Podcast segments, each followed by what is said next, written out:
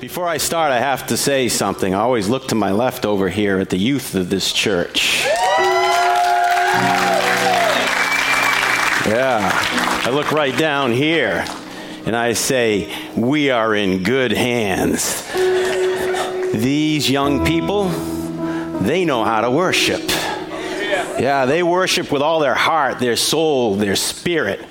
They pour it out. And then they sing the words of Jesus. Do you know how blessed we are with the youth of this church?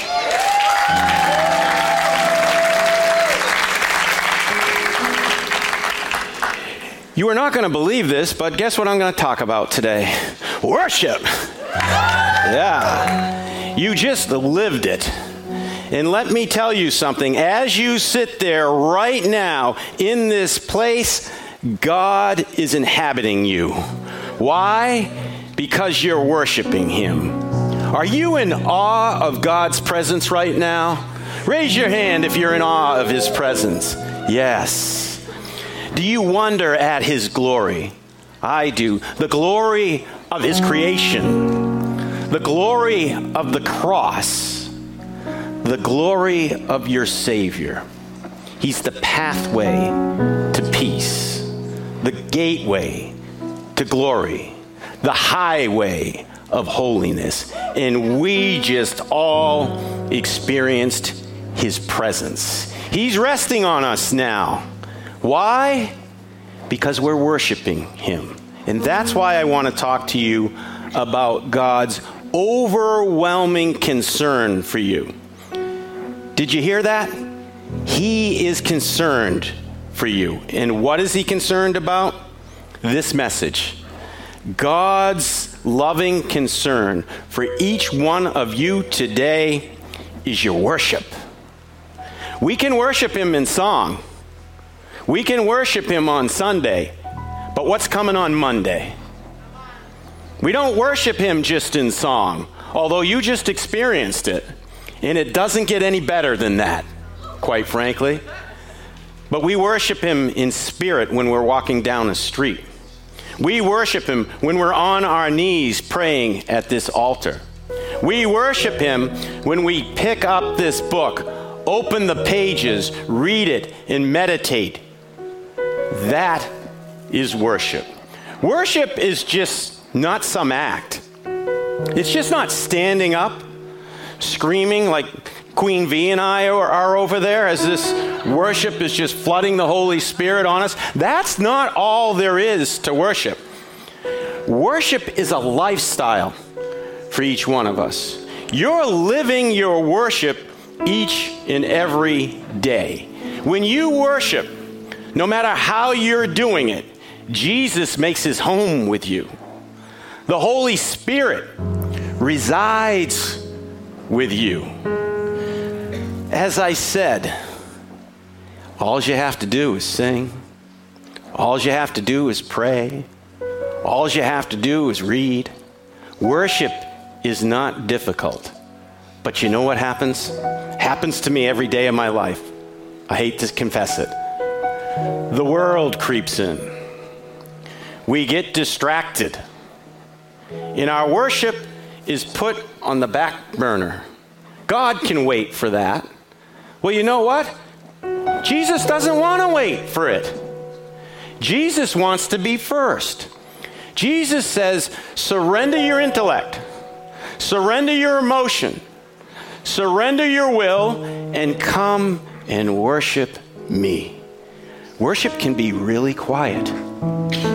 Worship can be silent.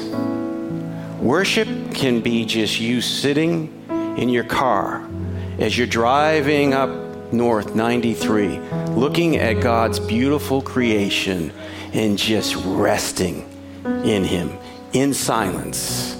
Not with the radio on, not with the earbuds in Worship isn't sitting at your computer listening to some worship songs and searching for all different things. Yeah, the world creeps in. It can creep in in some pretty innocent ways, too. The world can creep in with our work just taking over our life. And sometimes, speaking for myself, not necessarily you, but I spent the last week until Tuesday of this week at Disney World with my four grandchildren, my beautiful wife, my son, my daughter in law. It was six days of me just looking at those little kids' faces as we're going on these rides. Six days of a nine year old boy coming up and hugging me and telling me he loves me right in the middle of Disney World for no reason at all, just because I'm his grandpa another nine year old boy, his brother, just walking arm in arm with me. He puts his arm around me, and I'm going to put my arm around him, and we're walking down. Another nine year old boy, another brother, grabbing his hand, and for a half hour, walking out to the bus at 10:30 at night and hearing his whole day. And then sitting on the bus, and my five year old granddaughter sitting on my lap, jokingly, because I tell her, how many grandpas are we going to get today? Right? You've heard this before. And the poor person sitting next to me, she just starts repeating for 15 minutes Grandpa, Grandpa, Grandpa. I say, Can you stop that, please? Grandpa, Grandpa. The more I say stop it, the more grandpas I get. A beautiful week. But then, with all that blessing, with the blessing of getting out of Florida on Tuesday, in the airport's closing on Wednesday, God keeping us safe all the way because I do not understand how an airplane stays in the air. So I pray constantly. You know, I'm looking out at the wing. What if that wing falls off, Jesus? Keep the wing on, please. Just a blessed week. And then Wednesday comes and work arrives. I love my work. I really do. It's a big part of my life. I think Jesus has placed me in my work. I know I'm there for a reason. Wednesday comes, really busy. Worship. Right? Thursday comes, pure darkness and evil in front of me in a homicide case. Friday comes, just craziness, right? Worship, whoo, way behind me. And then I think, I've got to get ready for this message. And here's the interesting part about this message, Pastor Mark. For weeks, I've been listening to Pastor Jeremiah talk on worship. And I was thinking, the next time I get up there, I, I don't know when it's going to be, I'm going to speak about worship. And the same day, I get a text while I'm in Florida Can you give the message on October 2nd? And here we are. And this message is rooted in a lot of those messages I just listened to worshiping on the way to work. And then I listen to other messages, and then I read, and here's what comes at us. Do you know when the word worship is first mentioned in the Bible? To me, this is just crazy faith. It's mentioned first in the book of Genesis, verse 5. God has spoken to Abraham and said, I want you to sacrifice your son. How would you react to that? I would say, well, what you talking about, Willis? I what? Are you kidding me? Abraham prepares. And he is obedient and faithful to God's word. And here's the first mention of worship. Verse 5 This is Abraham speaking to his servants Stay here with the donkey while I and the boy, the sacrifice, over there. I'm sorry. And I and the boy go over there. We will worship. Wow. He's about to sacrifice his only son. Sounds familiar, doesn't it? And we will worship, and then catch this, and I never caught this before. And then we will come back to you. His son's going to come back. I'm not sure what he's thinking sacrifice, resurrection, but his son's coming back. That's the confidence he has in his God. And sure enough, I won't go through the whole story. The angel speaks. Abraham, he doesn't have to sacrifice his son, he sacrifices a ram. And here's what God says to him I will surely bless you and make your descendants as numerous as the stars in the sky and as the sand on the seashore. Your descendants will take possession of the cities of their enemies, and through your offspring, all nations on earth will be blessed because you have obeyed me. Talk about worship. Really take that into your soul.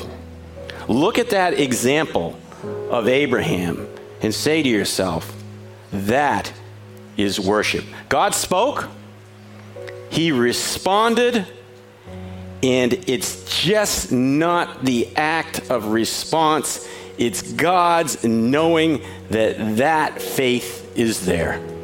So we're in the Old Testament, and I have to be honest with you, I'm not real comfortable speaking and giving messages on the Old Testament, but I wanted to challenge myself. So I listened to a lot of messages and read a lot of verses on this. And here is the classic example of worship. Some of you will be very familiar with this story, others won't. I'm not going to go through all 39 verses. I know you want me to. But I'll just kind of flash through this and set the stage for you. The Israelites have been brought to the promised land. God has taken them out of Egypt and He's met His promise to them. They're right where they need to be. And like many of us in, the, in this age, what do we start to do with God's promise? Oh, we start worshiping other things, idols. And that's just where the Israelites were at. There's this king who's leading this worship of Baal, a fake god, an idol. His name is Ahab. He's a wicked king. And then there's Elijah, the ultimate prophet of God. And there's a challenge because these two are going to meet. And there's a spiritual battle at Mount Carmel.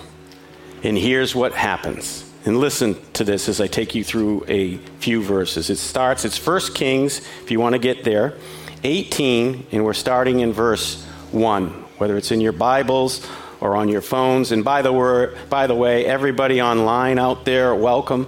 It's wonderful to see you, and I hope you enjoy this word also. I know you just enjoyed the worship. After a long time, in the third year, the word of the Lord came to Elijah. You notice it says, after a long time? We can have spiritual droughts in our life. They can last a day or two, a week, or three years. Maybe it's more. They're in the midst of that. And here's what the Lord says Go and present yourself to Ahab, and I will send rain on the land. There was literally a drought there. So Elijah went to present himself to Ahab. Now, just so you know, and so it's clearly evident to you, Ahab only had one thing in mind for Elijah that would be death. So Ahab has this confrontation with Elijah. And Elijah says in verse 17, when he saw Elijah, this is Ahab speaking, he said, is that you, you troubler of Israel? And Elijah responds right away in verse 18. And this is when it gets really, really powerful and almost funny at times. I have not made trouble for Israel, Elijah replied, but you and your father's family have. So he's right in his face now. You have abandoned the Lord's commands and have followed the Baals, idols. Now summon the people from all over Israel to meet me on Mount Carmel and bring 450 prophets of Baal. And you know what? Add some other people to that. Why don't you bring your 400 prophets of Asherah who eat at Jezebel's table? A real Satan like woman. 850 prophets against one prophet. And here's the challenge we're going to take a sacrifice, we're going to lay that sacrifice on some wood and burn that sacrifice. That sacrifice is basically going to be a bull. You've got one bull, I've got the other bull, and you, 800, start praying for Baal to show up. And you go first. And they pray in the morning, they pray in the afternoon, and they pray at night.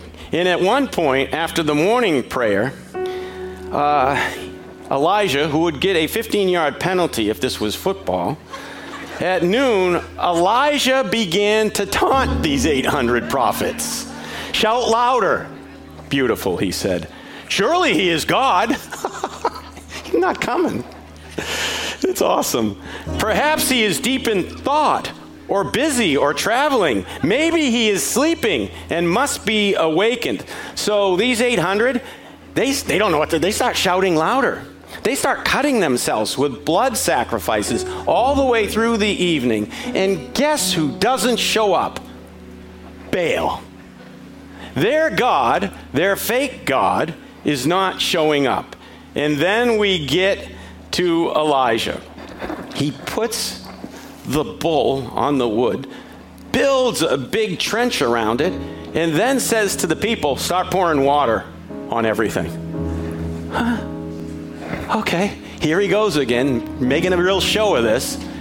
Do it once. They do it. Is a trench, it's filling up the trench. Ah, do it again. That's not enough. Put more water on that bull. And they do it. There's water everywhere. And then after the third time, he prays this prayer Lord, the God of Abraham, remember Abraham, Isaac, and Israel let it be known today that you are God in Israel, and that I am your servant, and have done all these things at your command. Answer me, Lord, answer me. So these people will know that you, Lord, are God, and that you are turning their heads back again. Verse 38. Then the fire of the Lord fell and burned up the sacrifice, the wood, the stones, the soil, and also licked up the water in the trench. When all the people saw this, they fell prostrate and cried, The Lord is God, the Lord, Lord is God. Ha! There we go. That is worship. When you're screaming out today, praise Him, praise Him, praise Him you are screaming out, The Lord is my God, and Baal and the rest of your idols just depart from my life. Get out. I am going to worship you. What a great story. In today's world, and here's where you're going to participate a little. I won't call on anybody. I used to love to do that when I taught. Um, no, I didn't really love to do it. If, if I was teaching badly, then no one's going to talk. If you teach well, people will talk. And same with life group, for instance. We don't like to be met with silence, but sometimes there's, there's silence. There's many idols to serve in this world of ours. So we've got a bunch of people here. Just uh, scream out an idol that we can serve in this world of ours. Go ahead. Money. Money. Wow. Yeah. Money itself is the way we operate.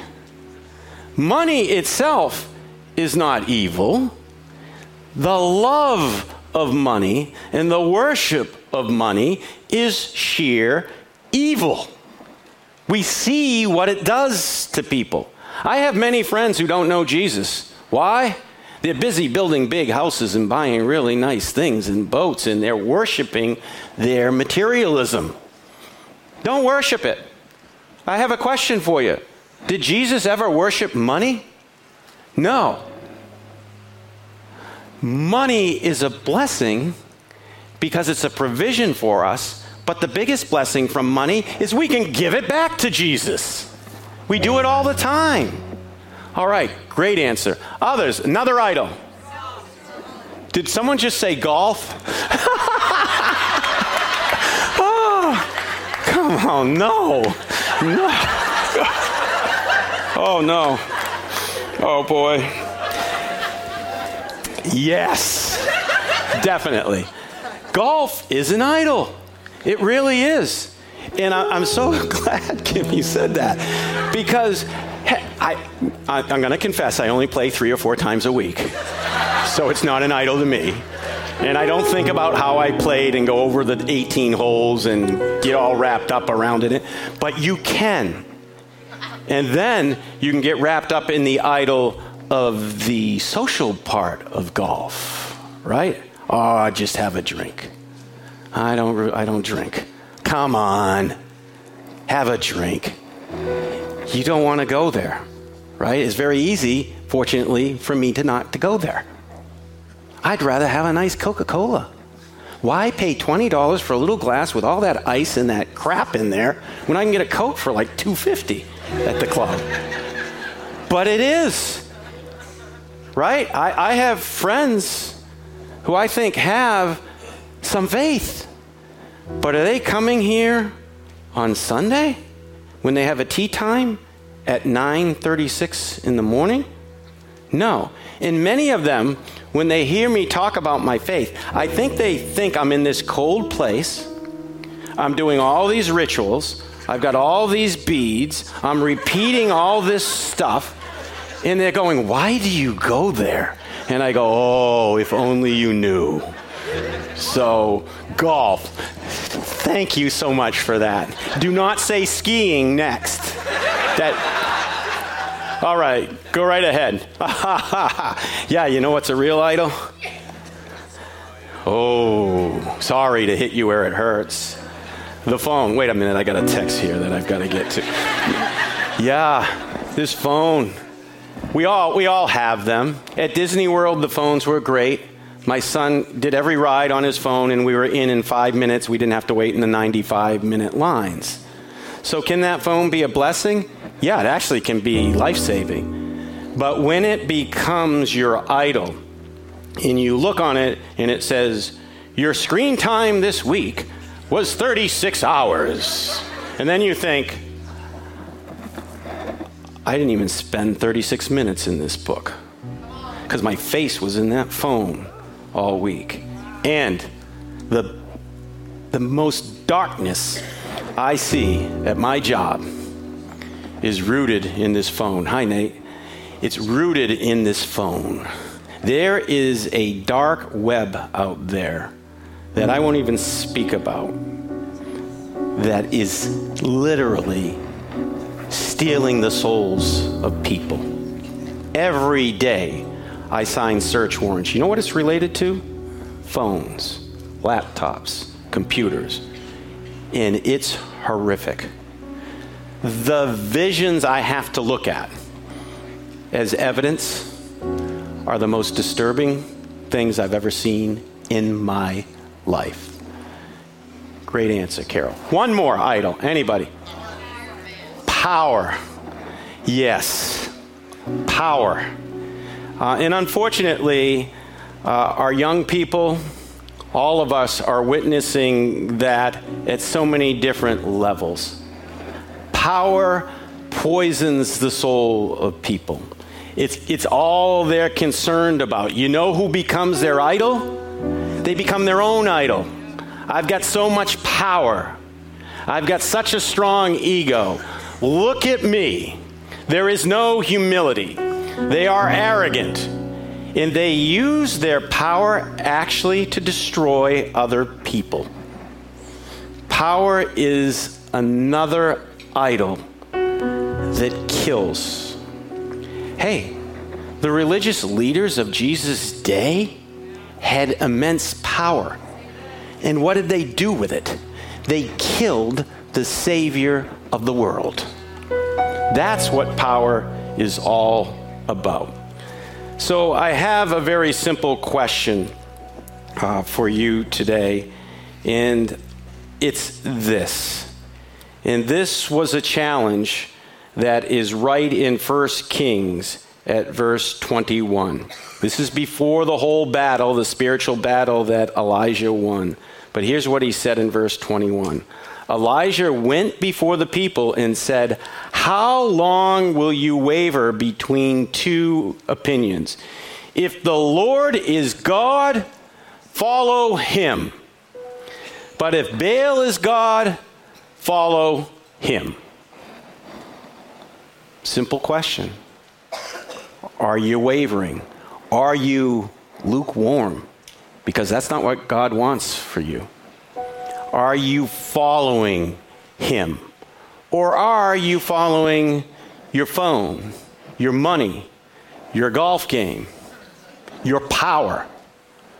It's a really important question. Because in Deuteronomy 6 12, and you don't have to turn there, here's what God says very simply Be careful that you do not forget the Lord. And let's face it, that's what we do. I do it. There are times in my life where I just forget the Lord. And I find myself in these situations, and the Holy Spirit steps in and basically says, You're forgetting the Lord. Oh, what, that, that's why, oh, that, yeah, this is not a good situation for me, is it?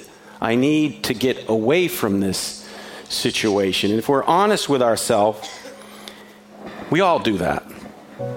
And I'm not in any way judging you or condemning you. But the Lord says, don't forget me. It's not that complicated. It's, it's, it's like the message of salvation.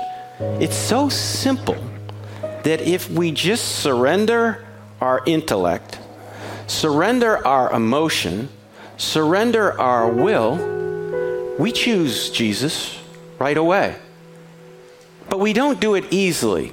It took me 35 years to struggle through that because I just couldn't surrender those three things to God. So surrender those things. And then it's really easy.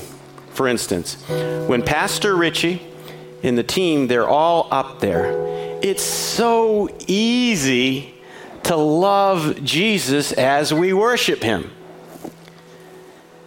But as I said before, when the week comes and Richie's not playing in the car with this wonderful worship team, they're not in your office when you walk in there, and you're all alone, do you still have that same spiritual faith that you had when you were just singing that last song or any of those first three songs?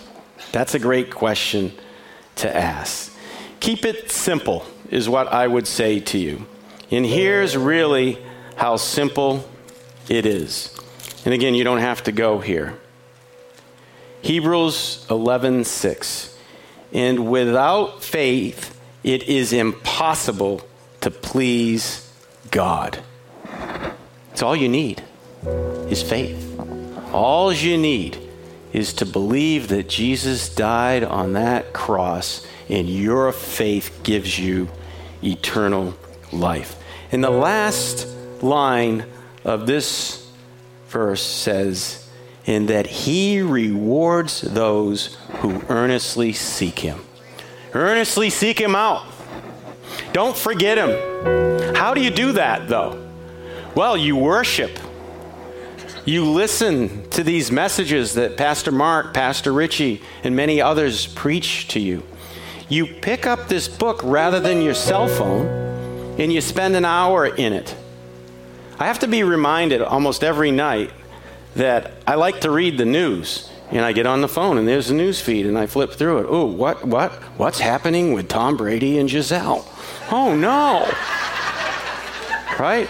And then flip it. Things are, you know, wow, look at Ukraine. Look at what Putin is doing. Look at the atrocities over there. Flip the next page. The stock market was down by 1,200 points today. Oh, me money. And you just keep going through, and then you get to the entertainment section, right? Wow, Brad Pitt still really looks good. He is a handsome dude. And why am I reading that when I can be reading this? Why? And it's not necessarily bad. I, am not condemning anybody. Why are we watching this Netflix show? It's hilarious. We're having a great time. It's really good.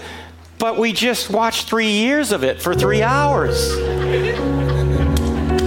Why am I not praying? Why am I not listening to worship music. The favorite thing I like to do, and this is not on my phone because I'm not as fancy as some of you people, is just get on YouTube and listen to worship music. Cory Asbury, right? I could go on and on. Zach Williams, music that I just, it's just, all of a sudden, I feel like Pastor Richie and the worship team are with me. And my life is totally different than listening to other stuff. There's this old rock and roll star. He's now 80 years old. That when I grew up and I was your age, very young, 18 through college, I went to a lot of his concerts. Many people think the guy can't sing at all. But Bob Dylan went through a stage where he was a born again Christian. And he had, someone just said it, right? He said it perfectly. You got to serve somebody. It may be the devil or it may be the Lord, but you're going to have to serve somebody. You people have to serve somebody. Yeah. Thanks, Ben.